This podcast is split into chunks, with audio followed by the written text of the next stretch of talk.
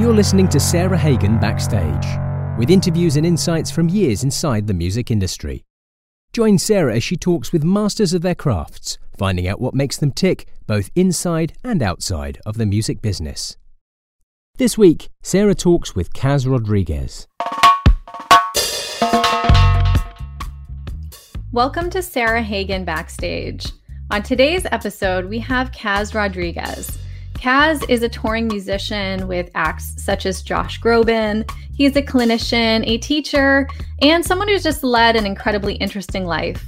When I first met Kaz, I knew that we would be great friends, and we've had some super fun times over the years. So come along as we cover a wide range of topics today with Kaz.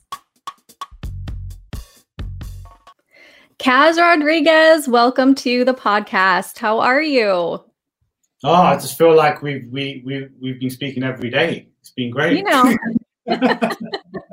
we do speak every day, but this is this is special because we get to share our conversation with others, which uh which is really nice. It's always I'm I'm always humbled to be a part of anything that you do, Sarah. So thank you for having me.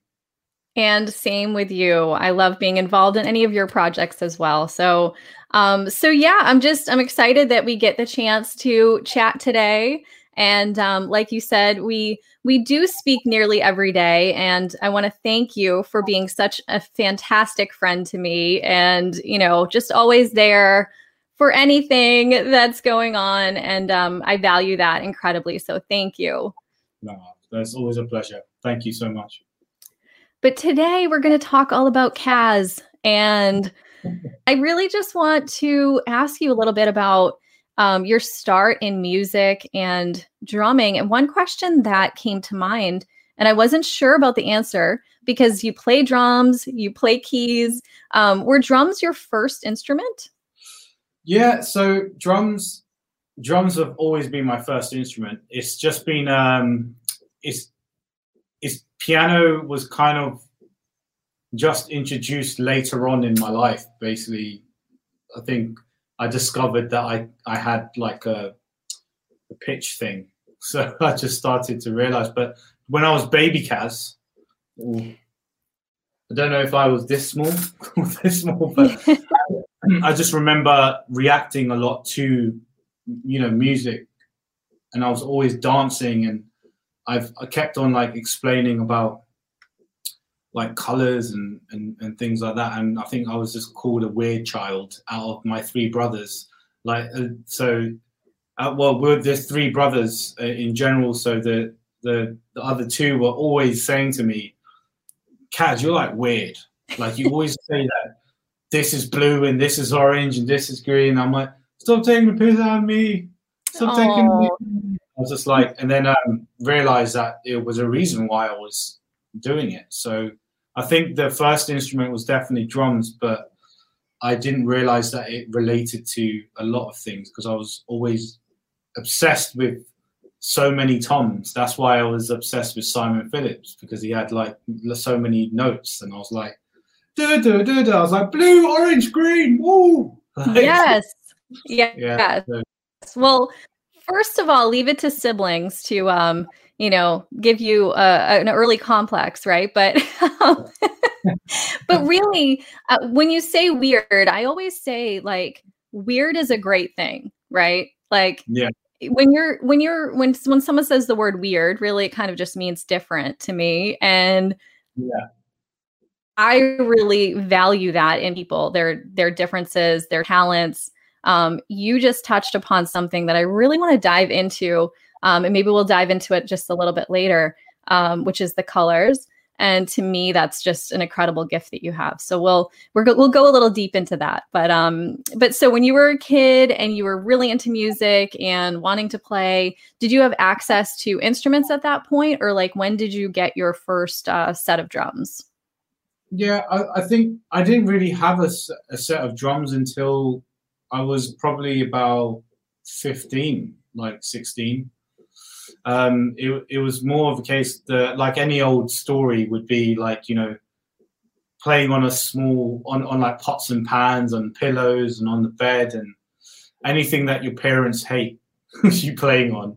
Um, and i and i felt um, you know, the, having a drum set is just, you know, I, I, felt like it was just one part piece of the puzzle. And I think I was so obsessed with just playing something, like just mm-hmm. playing, mm-hmm. just playing a wall or play a, a, you know, just there's music is around us, and I felt that's the, that was the most special thing. And then, you know, just because something was a drum set, I was just like, you know, I just I, I dreamt of having a drum set, but like my family wouldn't let me have a drum right. set until I had to like save up and make sure I could buy one. And I actually did when I was a kid, and I snuck it uh, to my next door neighbor's house. Really? Yeah. So I used to. I don't know if you you know, but like I I think you know. I already told you this, but when I was a kid, I used to busk on the streets. I used to play on the streets to, um, you know, to get some money, like just mm-hmm. to earn. And it was, you know, it's a bit naughty. You know, it's a bit uh, because you have a lot. You have to have a license to play in the streets of London and to be a street performer. So mm-hmm. I used to borrow my school uh, school's floor tom and snare drum, and I these little hi hats that had no brand whatsoever, and um, I just glued them together and clamped it onto the snare to play like a kick snare pattern. Mm-hmm. And uh, the floor tom was a kick drum. So all of a sudden, I saved enough money for my first kit, which was a was a, was a Tama. It took me about three years to like save up for it. And um, at 15, I bought this Tama kit, and um, I had to ask my neighbor to if it was okay for them to put it if I could deliver it to this address. Yes. And he, he was like, yeah, yeah, no worries, no worries, and take it. But then I, I just loved going every single day. I used to go to my next door neighbor's house, and my parents were like, "What are you doing?" I said, "I'm just doing the gardening. I'm just going to do some gardening." And then I always used to just talk to my drums. I never got to play them because of the noise complaints. So I, I used to just look at my drums and go, "I love you." you know, um, yeah, you know, that a, that kind of speaks to like the the resiliency of um, musicians who are really into music and making music and will kind of do anything it takes to make that happen. So, you know, saving up money when you're a kid, I'm sure, you know, busking on the street wasn't easy all the time. Um, you know, you did what you had to do borrowing the school's um, instruments, yeah. making it work in order to save money to buy drums that you weren't even able to play for a period of time, but you knew that eventually you'd be able to make it. Yeah.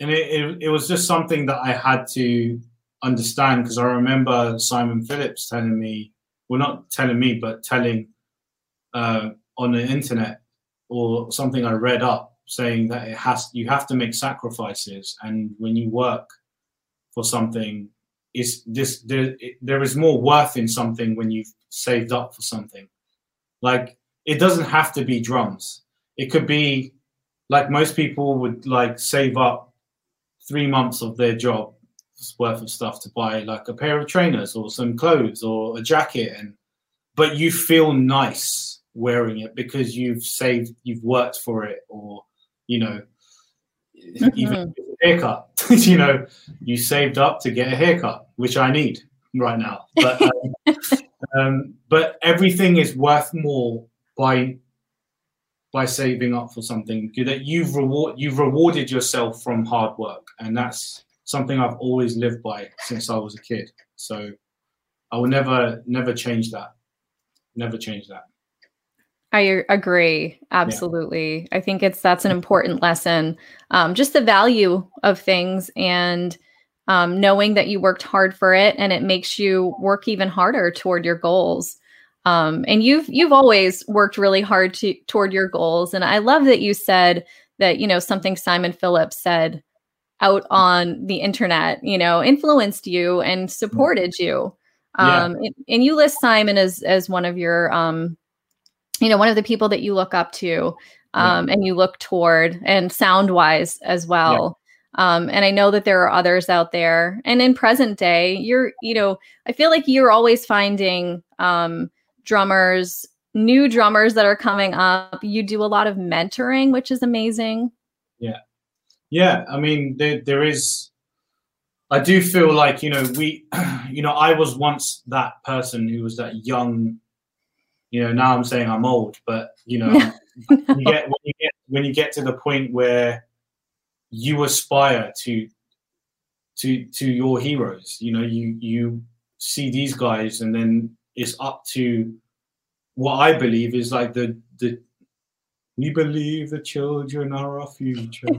you know, that kind of, you know, the children, like the, the younger generation are, you know, it is the it is the concept. You can't last, you don't last forever in terms of lifespan, but it's important to send and and to inspire and give knowledge to the next generation to for them to pass knowledge, and that's how it's happened for anybody. It's it's a it's even taking away music um it's a family thing. There's mm-hmm. generation your mum your dad you know your any any if you have if you have family you're passing knowledge and upbringing to that younger generation who then you know resonate that impact in what you've given them in their life. And they do that for their children and their children and their children. And I feel that's the same I feel with music, where um, I listen to my heroes, and then they've, you know, life is crazy because it gives you, it takes you back in full circle because I now met someone like, you know, Simon in real life, and then got to like share the cover with him and be spoke, and it was just amazing. And I was just like, oh, uh, uh, uh, you know, um, and, and and that's how it worked for me as well, especially with like friendships and and and people like I've I've met in throughout my career. You know, I've learned. I still am learning, and I love that. Like that's that's such an amazing thing to do when where I am in my career right now is so. I'm so fortunate to do what I do.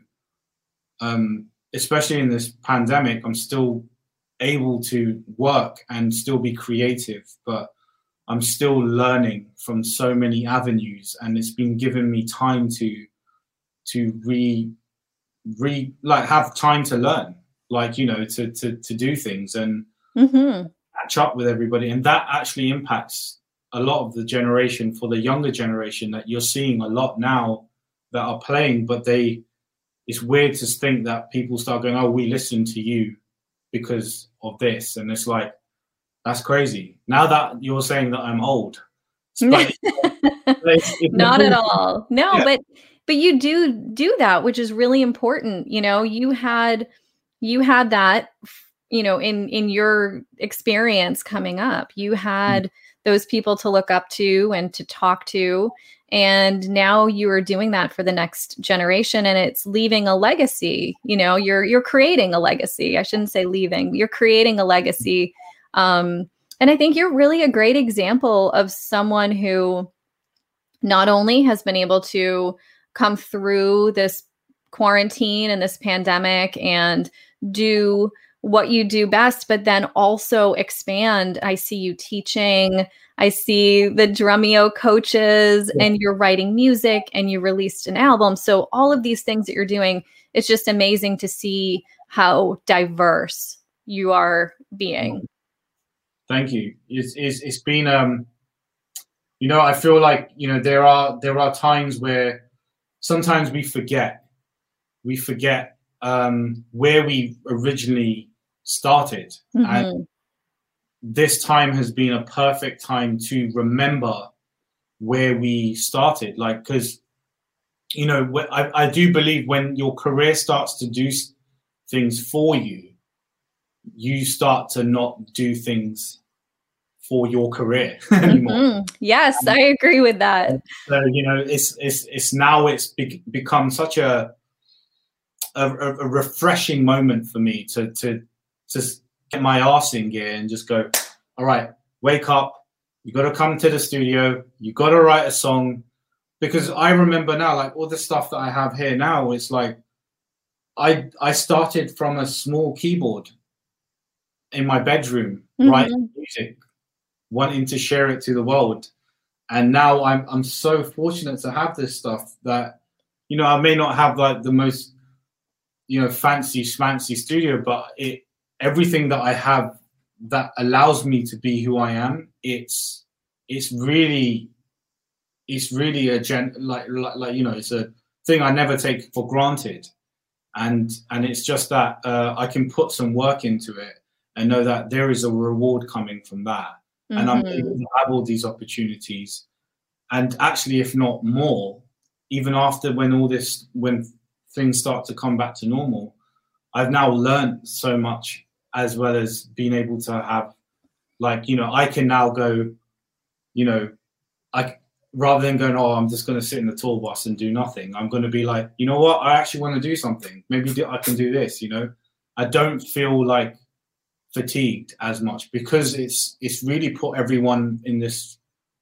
health perspective, but also a mental perspective of in in a health perspective in our mental side as well, where we have to put a little bit of work in now, and it's um and it's nice to think that when we're back in the day, you know, like I, I now remember when I was 16 what I was doing to try and like do something, you know. Right, right. I, I think you know this this whole experience with COVID and the quarantine and you know live touring being on hold.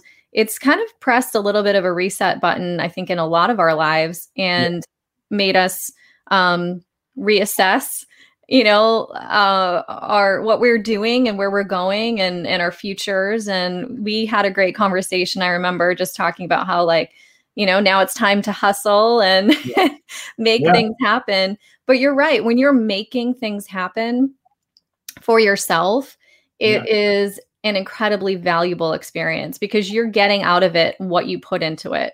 Yeah. as hard as you work that's what's going to come back to you. Uh, and i think that's a that's an important lesson.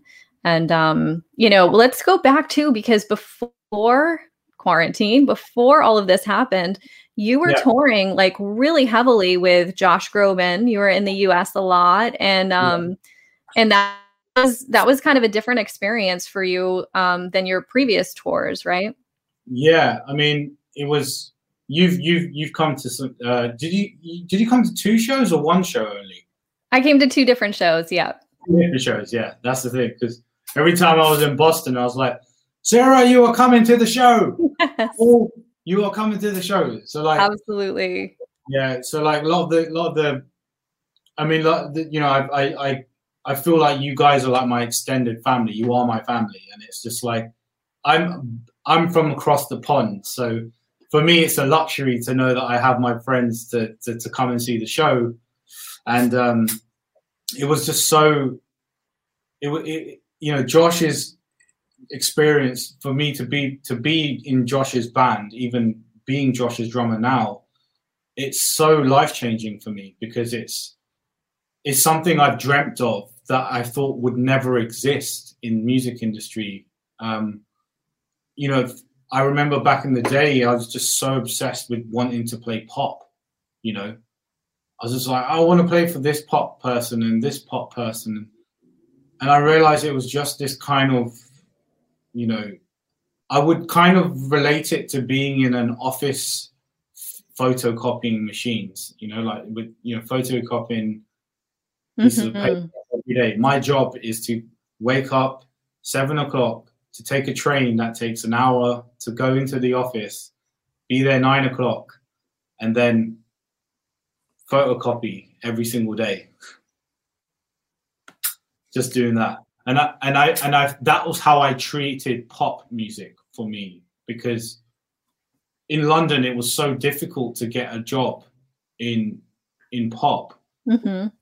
it, when even when I started doing it, um, it was still not guaranteed. You know, there was no um, certainty. Like you would do a tour for like three months, Mhm. two years, one year, maybe three weeks, and and and that was just mentally frustrating. You know, um, being with Josh and actually coming to America, where when I when my kind of when my career started to kind of channel towards that side of the like your world, you know.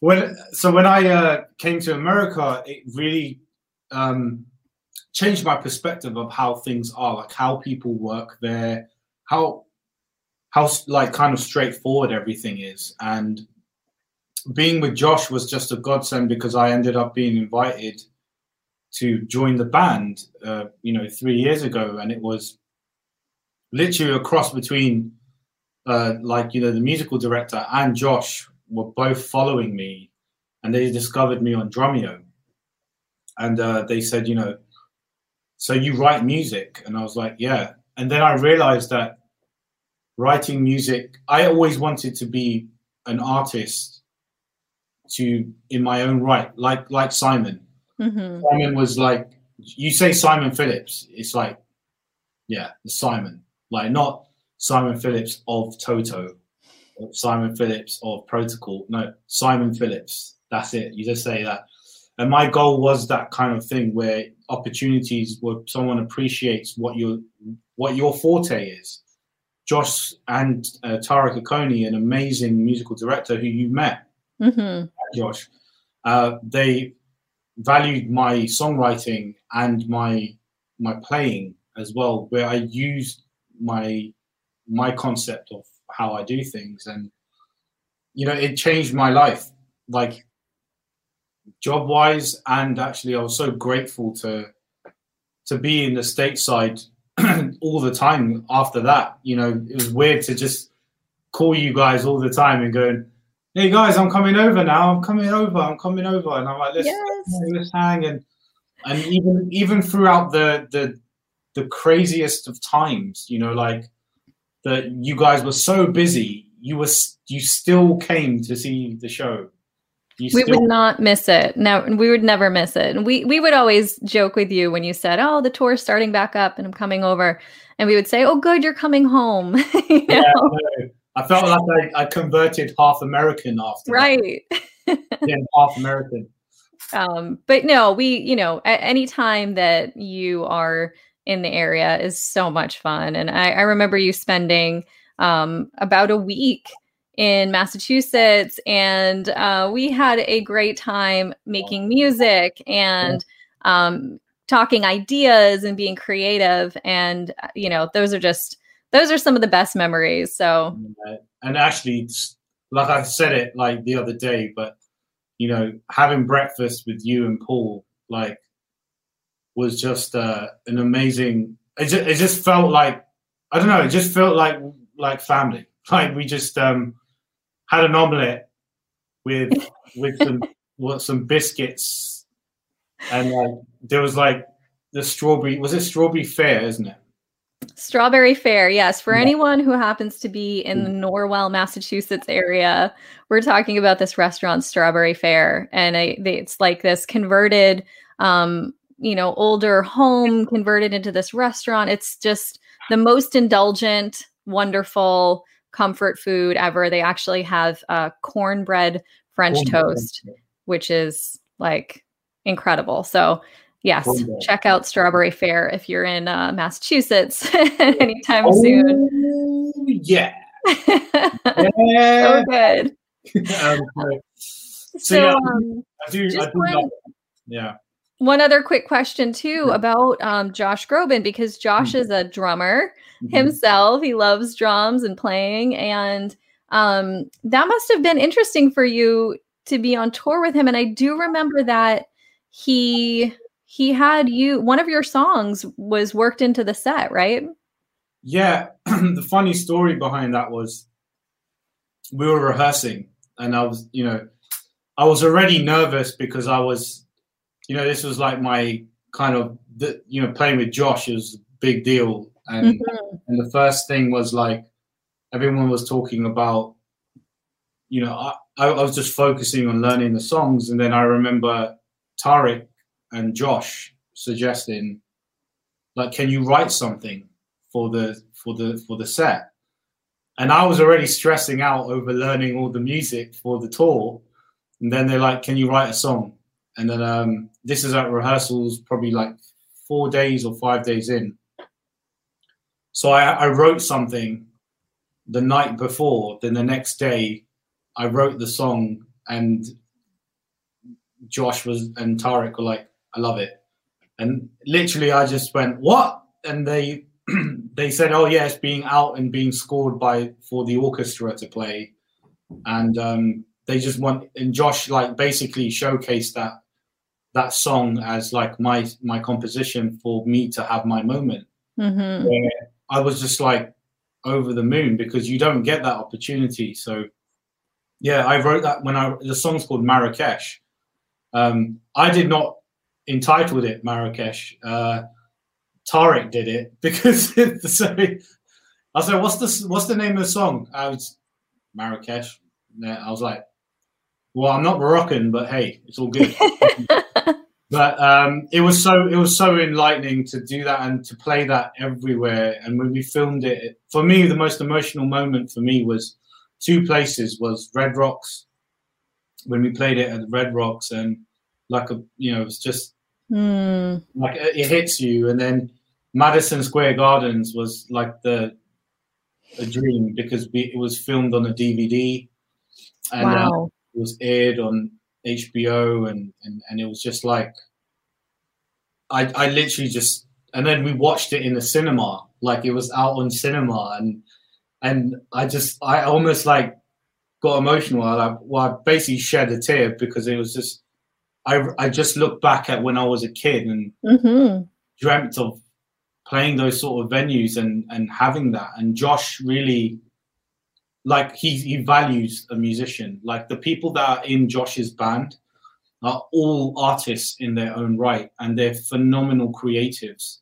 And for me to have a little piece of that artistry to shine with the Josh's fans, really, really like you know, it, it really made me feel uh, privileged and, and, and honored. You know, so and I and I continue to do do that. When we go back on the road, it might be a case we might write another song, you know, and I'll do it. That would be great. And I remember um, seeing you play that song. And I felt a little emotional about it too, just because I knew we had had the conversation about it and I knew how much it meant to you. And um, yeah, it's such an incredible opportunity. And for someone of his caliber to um, to present that opportunity incredibly important. And I think it kind of goes along with exactly what you're doing with um, passing along the knowledge that you have to the next generation and, and those coming up. Um, incredibly important. Um, and along those lines, too, you know, a lot of people have discovered you through social media.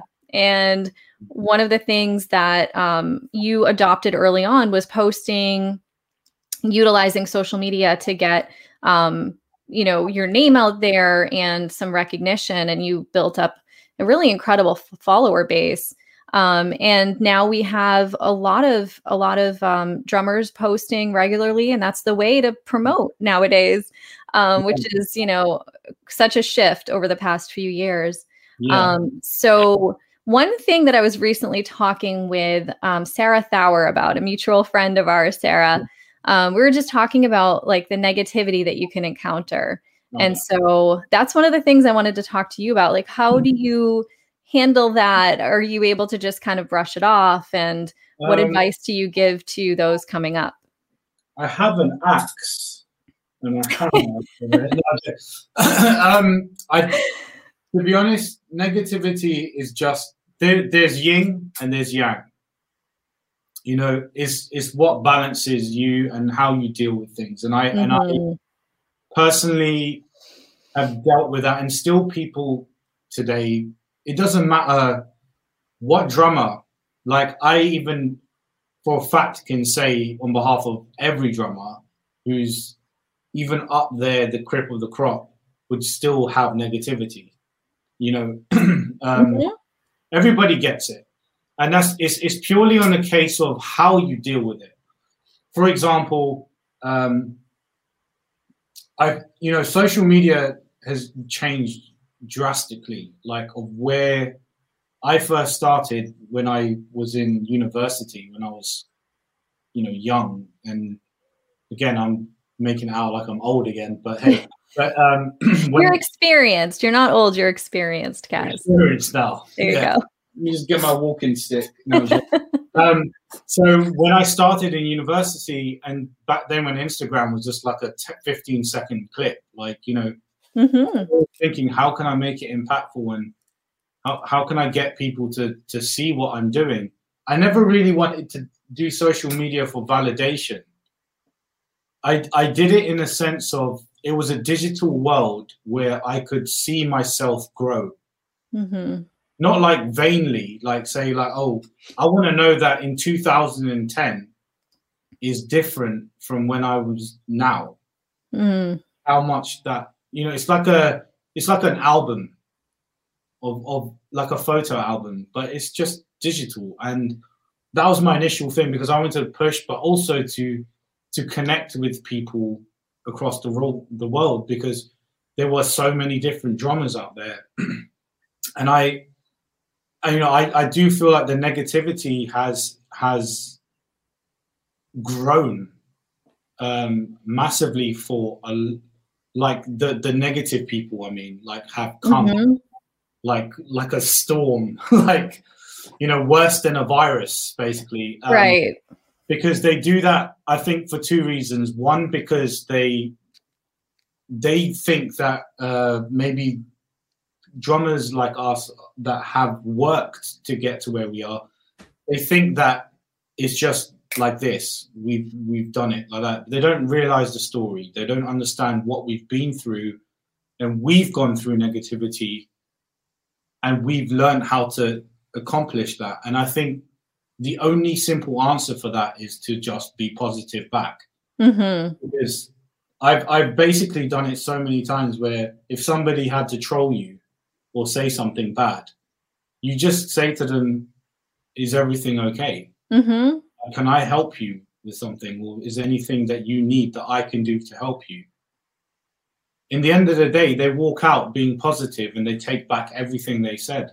But the reason why is because they are frustrated within themselves. Mm-hmm. Right. And, and, it's, you know, like if Sarah's had it, like everyone's like, Sarah's such a fantastic drummer and she's grown, yeah. she's gone, she's grown like so much and where her social media is going and her direction and where she wants to go. And, you know, and they're like, I'm, I'm more chilled now on my socials where I don't really, you know, I don't, I don't have that time anymore. Like there are drummers that are classed as Instagram drummers. There are drummers that are classed as, you know, TikTok drummers and stuff like that. I'm I just don't have that sort of time to do that anymore because I've outgrown what I originated from. Mm-hmm. I feel like I still use Instagram as a stamp of memories for me. And social media is still important because then you still connect with people. Like I've connected with so many fantastic drummers that I never thought would want to speak to me, but I would, we talk all the time. Mm-hmm. It's so amazing to connect with other amazing drummers and even discover new drummers. Um, and that's how I, when I teach, I teach some really great drummers and, and I also mentor some drummers that are great. Like they, I just, I just love sharing. I've always been about that you know, my music has done that because I took drums out for a reason. I took, I did, you know, I didn't take drums out because I want you to just go crazy over it. I want the drums out so you can play and share it with me, but also share it with your friends to play in a circle and play together. And then you brought like seven or eight drummers together and have fun and have have a friendship and this good time and have a break and have some food and go back and play for 12 hours and absolutely. yeah and and your music does that which is it's just so amazing. You know you have become known as a drummer who writes music for other drummers and with them in mind and thinking of you know how it would sound or how people could interpret it um and you know you've written pieces specifically for Chris Coleman, right? Aaron Spears, bunch of other drummers. Yeah, Anika, Spot, um, Alex Rudinger, metal drummer, Calvin Rogers, um, Brian Frasier Moore. There's there's like tons, but I think I think um, the main thing as well is just you know styles are not my my music is about bringing every style of drummer, every genre of drummer together. Mm-hmm. I feel we're so we're such in separated, um, you know, territories where people are just so separate. Like I'm a metal drummer, I'm a uh, this drummer, I'm this drummer. Mm-hmm. And people just want to be. It's like it's like politics. It's like countries. They, they all have rules and regulations. like for metal, there's you know there's metal and there's there's ballads, songwriting, Mhm. Everything in between. So when I write my music, it's about having all that sound together, and for some strange reason, making it work so people can uh, feel good about it. And um, I'm I'm really I'm really like honored to and humbled to have so many people across the world play the songs and one of them for a fact sent, said to me um, so you know there's one guy i can't remember his name but he he, he you know he's he served in the military Mhm. and um, he he had been amputated and he plays drums and drums was like he started losing his motivation because of what happened Mhm. he listened to my music and he got to play and then he it gave him so much motivation that he said that it, everything like just by listening to the music he felt better like everything feels fine and he's stronger than ever mentally and to be able to play and i that that hit me Mhm. I write I write songs with emotions because I write about my experiences and the fact that this person can can feel good about himself again through my music. I was just like, you know, you're the teacher, not me. you know, Right. That's that's like the best gift back to you, I think. yeah, you know, knowing that you're changing, you know, mu- music changes people's lives anyway, but like your Yeah. specific music is bringing someone back to something that they love and, you know, Yeah. that they're passionate about, which is just it's just amazing. Oh, Um and I'm, and I will always do this. I won't stop doing it until, you know, until somebody says stop doing what you're doing. But I, you know, it's not over till the fat lady sings. So you know, so Absolutely. And you I can't I just can't imagine you ever not making music because it's just uh it's in you. Um you know, and it's your passion and um another thing that is um is really just clearly inherent in everything that you do and the music that you make and something I really wanted to talk to you a little more in depth about today was your synesthesia. Um, Yeah. And for anyone who's listening who doesn't know what that is, um, can you explain a little bit about it? yeah, sure. So I have color sound synesthesia. So there are, an, it's a, I wouldn't say a condition, but it's um, it's definitely a fortunate um, part of my my brain that sees uh, sees color and sees um, hears color through through frequencies. So you know, if I play a cymbal or if I play a drum set or something or hear something around me, I turn it into music because I can hear chords on a piano, and that's what um, has always been um, a mystery when I was a kid, because um, I started when I was um, I started to really. uh, So, so synesthesia is basically about senses. Like some people have taste, so you know if they feel something, they will. Like for example, I know somebody you know from a TED talk.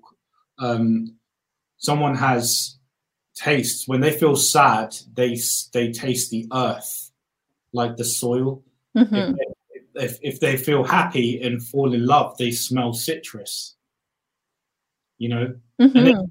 amazing. Like, but for, for me, it's more like I just see a spectrum of colors. Like right now, we're talking, I always see like colors like on the screen. It's just like, and um, a similar perspective is um, which I found out because a friend of mine, Mark Mondesir, uh, like phenomenal, again, an iconic drummer that I listened to since I was a kid. He sent me this link and he said, Kaz, you never guess what? Elvin Jones also has synesthesia.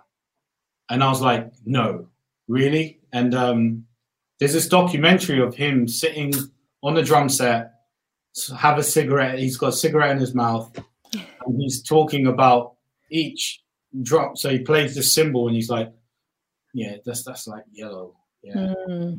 And he's like laughing. He's like, ah, "That's that's yellow, that's blue." But when you play these together, you get green. And I was like, "That's what I get. That's what I have," you know. and um, that turns into music. So if I play a crash cymbal and play it softly, um, I get one chord. If I play it loud, I get another chord, and if I play it on the bell, then I get another chord. Mm-hmm. And then mm-hmm. for some reason, I just find I don't know what I play on the keyboard. Like you've seen the method to the madness. Mm-hmm. Wrote we wrote a song, and it's literally because of what I hear, and and, and it was done in like a day, less mm-hmm. than a day, like four hours or something. Yes, yeah, I've I've witnessed the magic there. Um yeah. and I just I think it's incredible because you know, I I hear sound in a unique way from working with cymbals for so many years. Um translating someone's uh words about what they're looking for into yeah. an actual sound that they're looking for. And I remember meeting you in one of our first conversations, you told me about the synesthesia and the colors and the colors that come off the drums and the cymbals. And yeah. it was the most fascinating thing for me to think about cymbals in color. So I can't see them like you can, but you describing what a purple cymbal is or a blue cymbal is, and then thinking about it in that way and translating it into here, Kaz, here's your purple mm-hmm. you know. So um, that to me was just, it was incredible. And we talked recently about it and I was saying how I think it's just uh, it's this gift that you have to be able to visualize sound um yeah. just incredible and it comes through in in your music and what you play and watching you work um which was you know a, a blessing for me to see it see it all happen um mm-hmm. one thing i was thinking about too so when you're writing a song for a particular drummer, so say Chris Coleman, for example, mm. are you picturing their like the colors that they are playing? Are you thinking about that while you're writing the music? Yeah, I I've I've listened to them so much when I was younger um, that I I knew the sound that they were after, and then I could each each drummer that I wrote for has like this aura that I channel that aura into this the the method of what I do. It's so hard to explain, but it's like it's like saying um I don't know, like it's, it's just one of those things where you just know, like, it, and it's because you're so used to it. It's mm-hmm. like driving a car that you drive and you're changing the gear shift, like just like it's second nature it's the same thing when you first start out. It's like like this, but for me, it's like it's already been programmed in my head, and it's like um, you know when I so that, you know there were some songs like on Synesthesia, my fourth album, when I wrote Synesthesia, it was mm-hmm. dedicated. Mm-hmm. You know, there were some songs that I dedicated to to like you and and and Paul Francis, and a lot of that inspiration came from you guys uh, because I was you were like so amazing by you know listening to the sounds that I was hearing in my head, but I needed ideas. But it was as weird as it sounded. I was like, I I need to play this kind of cymbal in mm-hmm. order to, mm-hmm. to write this song. And then Synesthesia came out. it's just like um, that, which is album four. And then it, it's just one of those things. Like just like what we're writing something for Chris Coleman or Aaron or wherever it is, I just knew how they played and the selection of what they played allowed mm-hmm. me to know what what actually makes it work for him. Like Chris, Chris's song "Go." When I wrote his song, that took me only three hours to write. Like, and uh, when I sent it to him, he had no notes. He's like, I feel like I've played this before. Wow. Which is crazy. And we had no notes. Like, I literally wrote it, and he's like, okay, I'm going to do the video. And, you know, they like to date, it's like three and a half million views or something. It's like, mm-hmm. it's unheard of for a drum video, for, but like, you know, to see that was was amazing because it's not a cover. Like you see a lot of YouTube guys like playing covers, mm-hmm. gets hits like yeah, millions of views. But to have your own music played for that, and it's like you know, it was weird. But then same with Aaron resonated from that, and same with with Anika and Spot. When like Spot's thing was a bit of a like a a two way thing because I know he, I mean, he's an inspiration too because, you know, the guy can write and he can play keys like. Mm-hmm. But with with me, I need time when I'm composing. He when he asked for a song that by me to write for him, and I wrote Stutter for him to to play, and it's crazy. The worst thing is, it's like the ones that I write for the artists are the ones that the people always want to grab off me. They're like, I get countless of emails, messages, and like, guys, can I have that song? Can I have that song? I'm like, no, it's made for these guys, you know, like, and and that's it's such an empowering thing. Like to to synesthesia has definitely been my my guidance. It's like my Jiminy Cricket to to to writing music.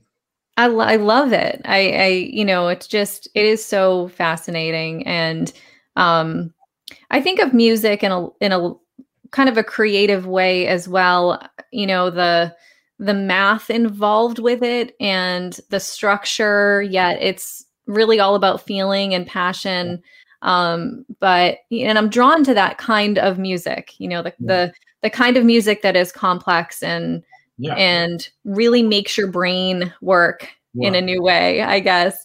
Like um, tool. like tool yeah like tool there we go um but i also you know i see it's kind of weird to say but i see music in things like architecture yeah. um the structure of architecture the the um the math behind it that's kind yeah. of like connects everything yeah. um so i like having conversations with you that are more on the like creative side of things where you're actually feeling, you know, you wrote that song for Chris because you knew him as a person and you knew mm-hmm. his music and his style and you were able to really kind of tap into that to create something that fit with him to the point where when he heard it he felt like he had heard it before and that's just that's an incredible gift oh thank you it's it's definitely something i'm really fortunate to be able to to help cultivate it and and it's just one of those things where I will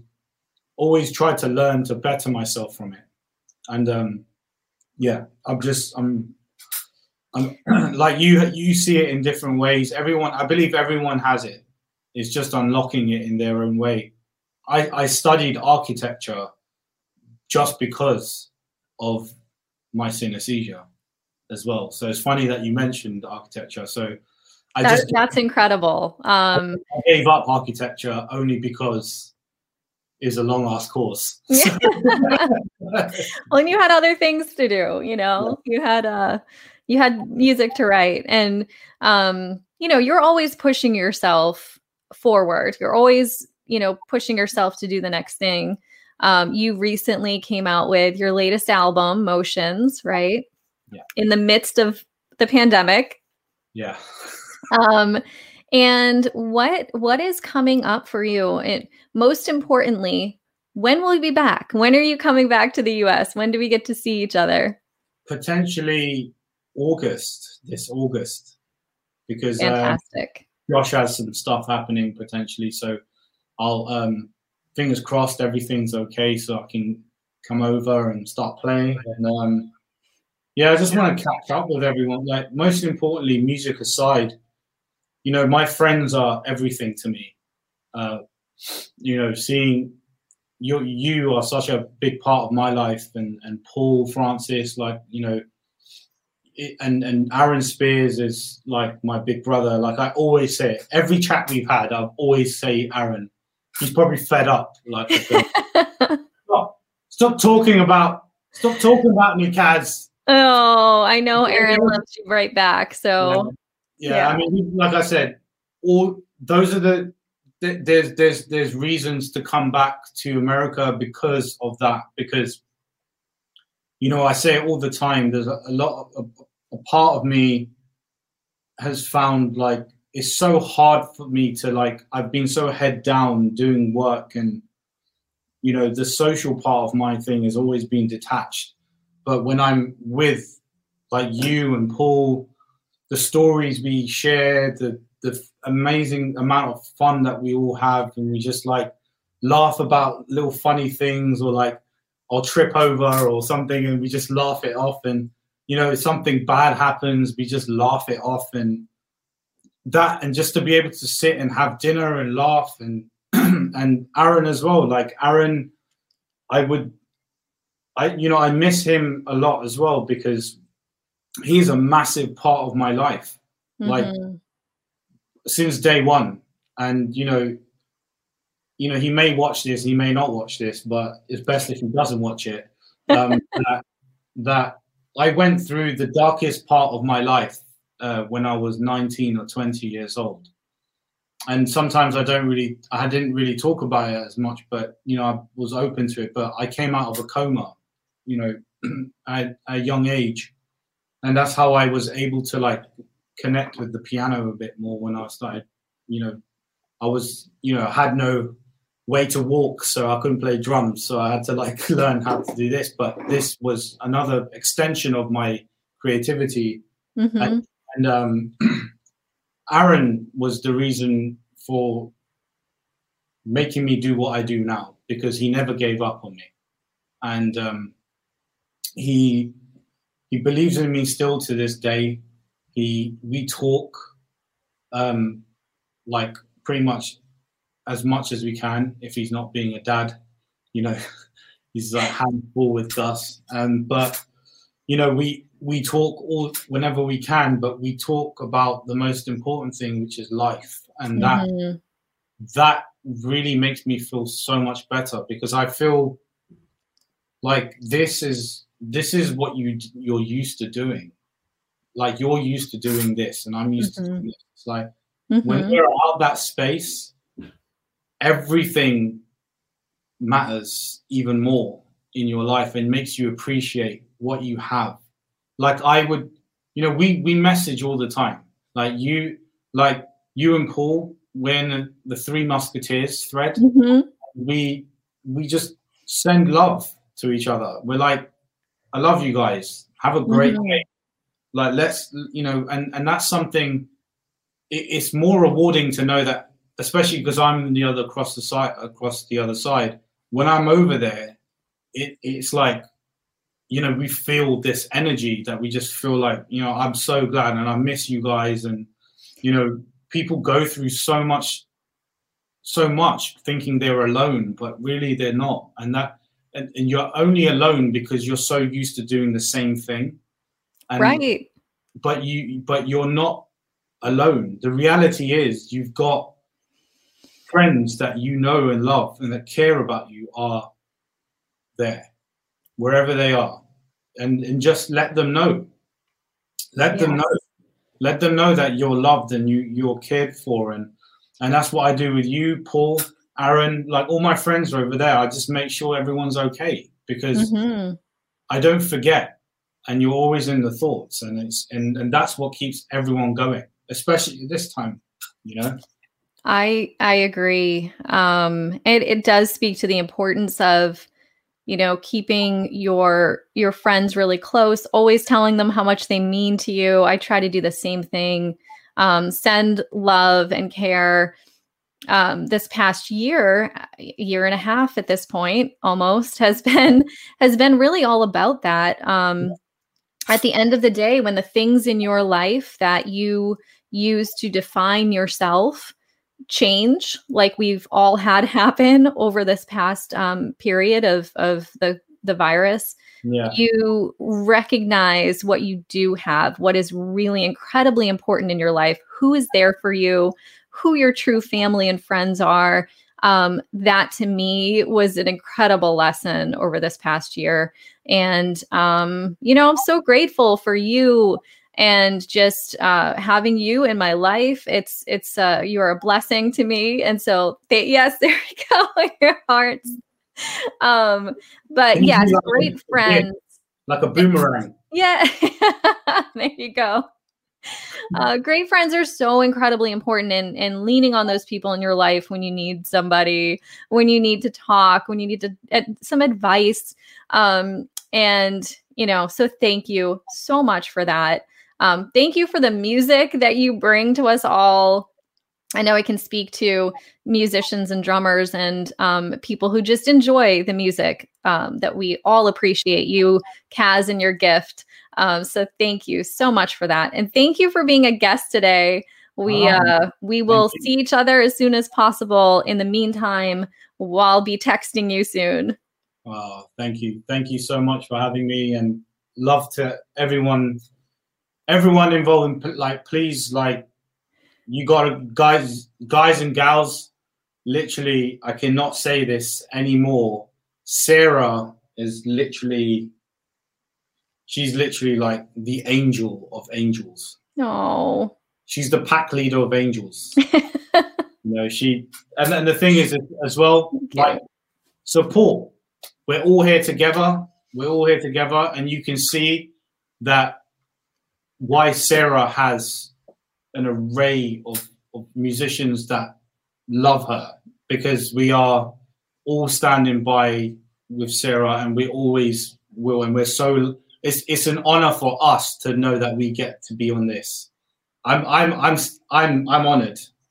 I just I I, I you know usually I'd ask like to you could sign something, but you can't sign.